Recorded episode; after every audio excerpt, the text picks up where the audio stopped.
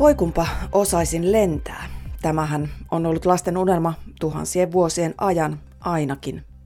Mutta tämän tutun yhteisen haaveemme toteuttaminen on nopeasti muuttumassa painajaiseksi, sillä lentoliikennettä pidetään nyt merkittävänä ilmastonmuutoksen aiheuttajana.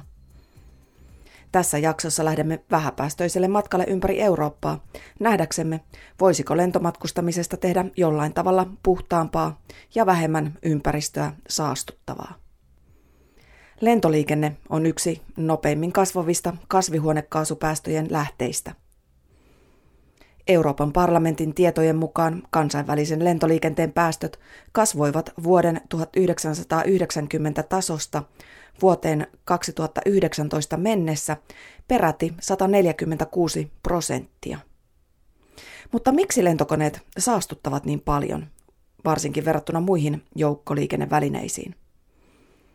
Ensisijaisesti siksi, että ne käyttävät fossiilisia polttoaineita kuten kerosiinia, sanoo tohtori Antonetta Litta, joka on International Society of Doctors for the Environment-järjestön Italian haaran koordinaattori. Eikä siinä vielä kaikki, kuten hän kertoo kollegallemme Giulialle Radio 24. Fossili, il carbone, il petrolio, in questo caso il kerosene, Fossiilisten polttoaineiden, kuten hiilen, öljyn tai kerosiinin poltosta vapautuu ilmaan pölyä, raskasmetalleja, typpioksidia ja rikkioksideja, joilla kaikilla on vaikutusta ihmisten terveyteen ja myös ilmastoa muuttava vaikutus. Asia, joka usein unohdetaan, on se, että lentokoneet ovat ainoa ihmisen toiminta, joka vapauttaa saastuttajia stratosfäärin tasolla. Kasvihuoneilmiön liittyvät kriittiset kemialliset reaktiot tapahtuvat tuolla tasolla. Joten joka kerta, kun puhumme ilmastonmuutoksesta ottamatta huomioon lentomatkustamista, on selvää, että taistelumme ilmastonmuutosta vastaan on lähtökohtaisesti valtavan puutteellinen. Eh, eh,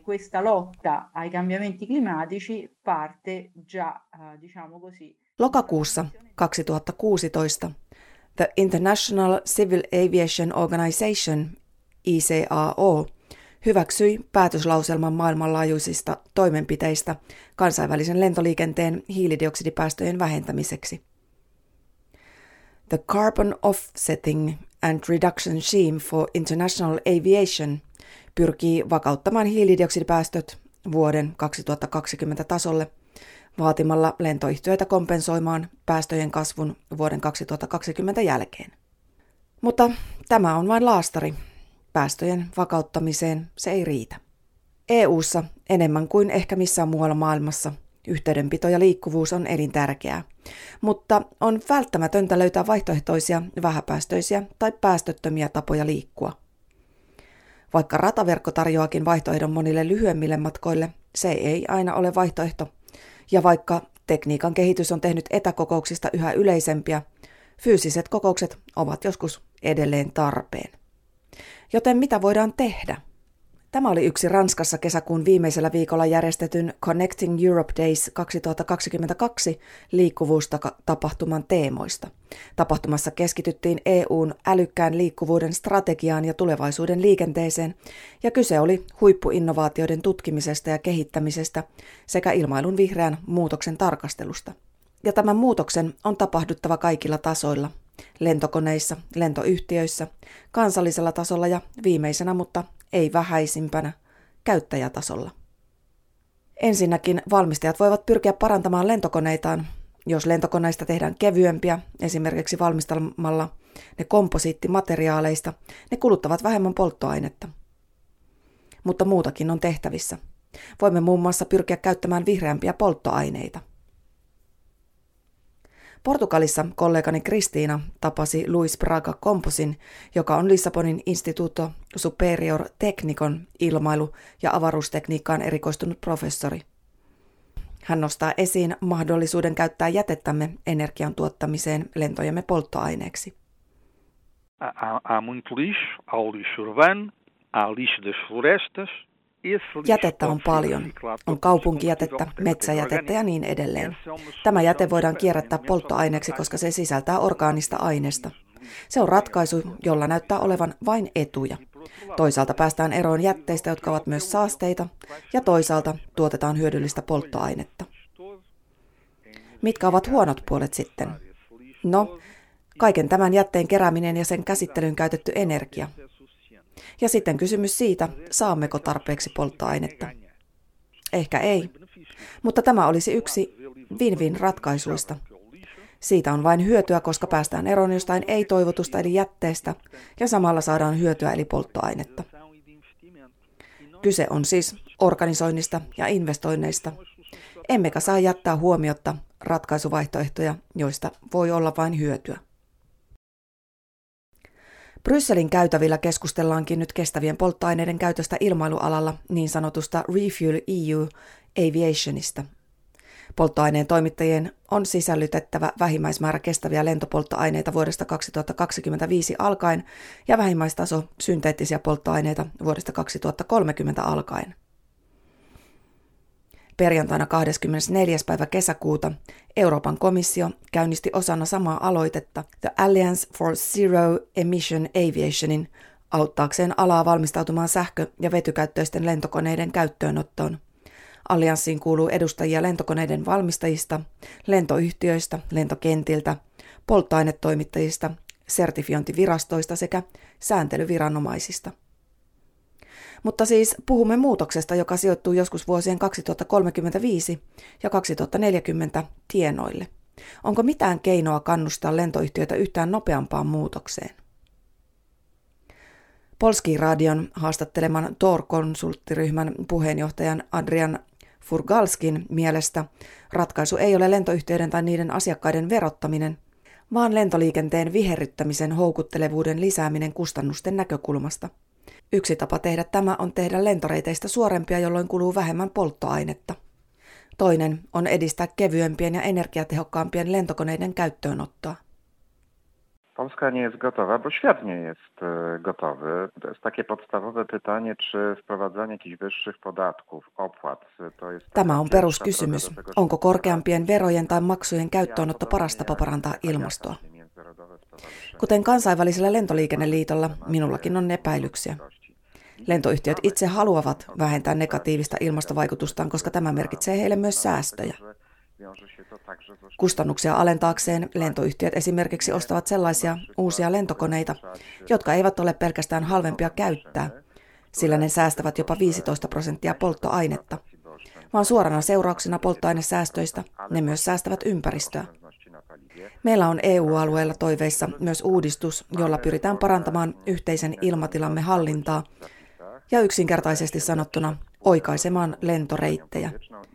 Tämä ei ole vieläkään toteutunut, vaikka näin yksinkertainen EU-tason uudistus johtaisi jopa 10 prosenttia pienempiin hiilidioksidipäästöihin.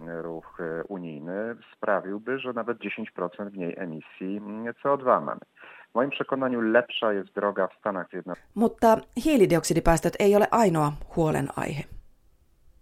Frederik Dobrutskes on maantieteen professori Brysselin Université Librestä ja liikenteen ja ympäristön asiantuntija. Hän kertoo Mirjamille, kollegallemme RTPFstä, että mikään toistaiseksi tunnistettu tekninen ratkaisu lentokoneille ei anna meille mahdollisuutta saavuttaa Pariisin ilmastotavoitteita jos lentoliikenne kasvaa jatkuvasti. Hän huomauttaa myös, että vedyn tai synteettisten polttoaineiden käyttö ei ratkaise monia lentokoneiden ei-hiilidioksidipäästöihin liittyviä vaikutuksia, jotka edustavat kahta kolmasosaa lentoliikenteen vaikutuksista ilmastonmuutokseen.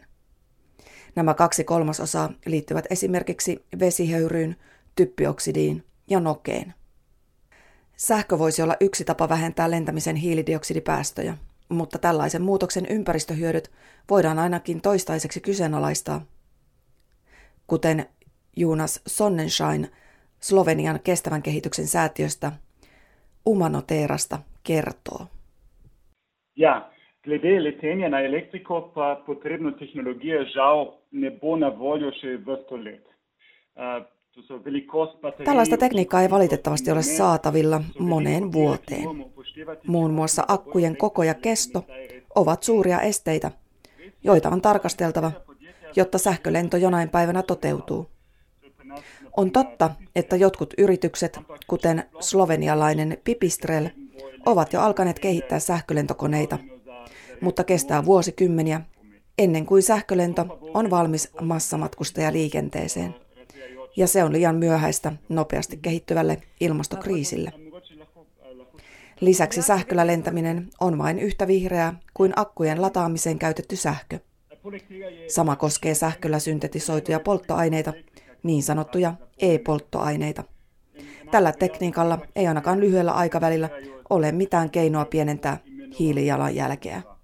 Sähkötekniikkaa voi olla saatavilla lyhyille matkoille 20 vuoden kuluttua.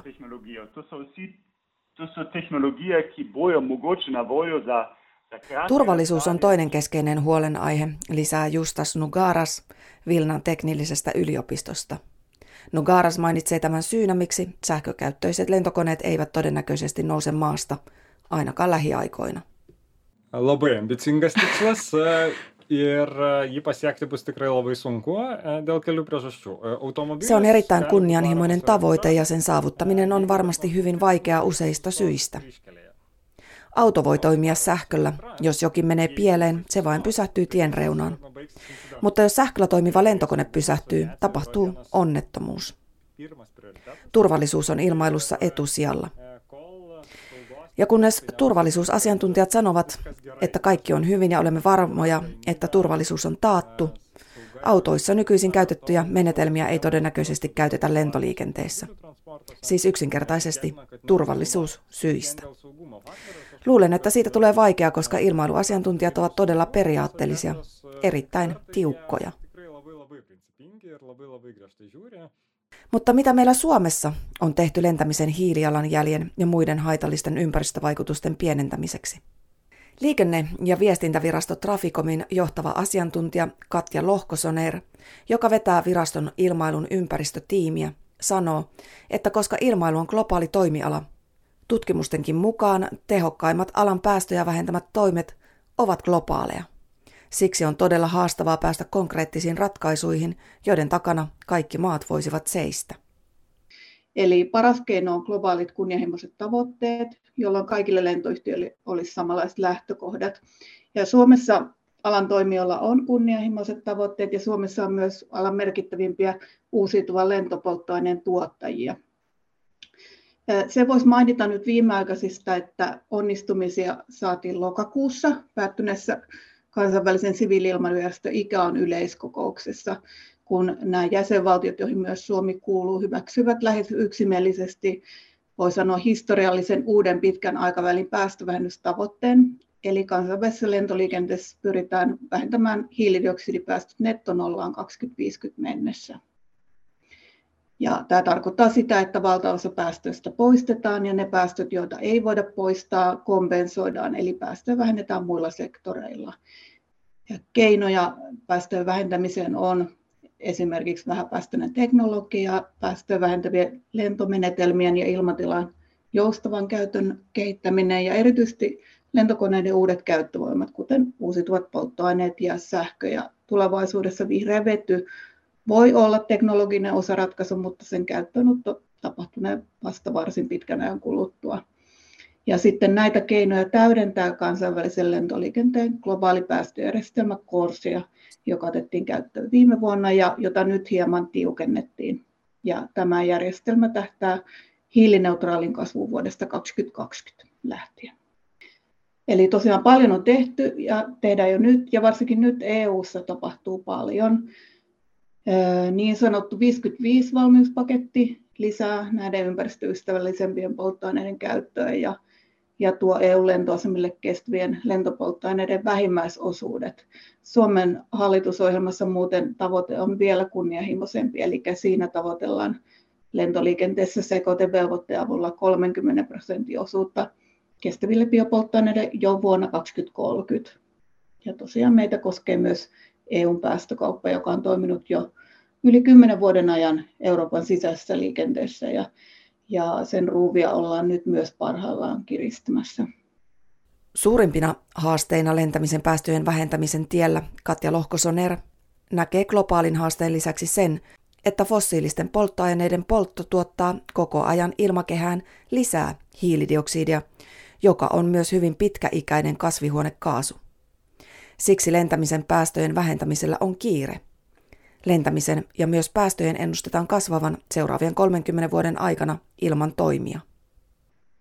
Nopein tapa vähentää lentämistä aiheutuvia päästöjä tietysti itse lentämisen vähentämisen ohella on nimenomaan siirtyminen kestävällä tavalla tuotettuihin uusiutuviin lentopolttoaineisiin. Niitä voisi tankata jo nyt olemassa oleviin lentokoneisiin, mutta niihin siirtymistä toistaiseksi hidastaa kuitenkin hinta, eli ne, ne on 3-5 kertaa fossiilista kerosiinia kalliimpia.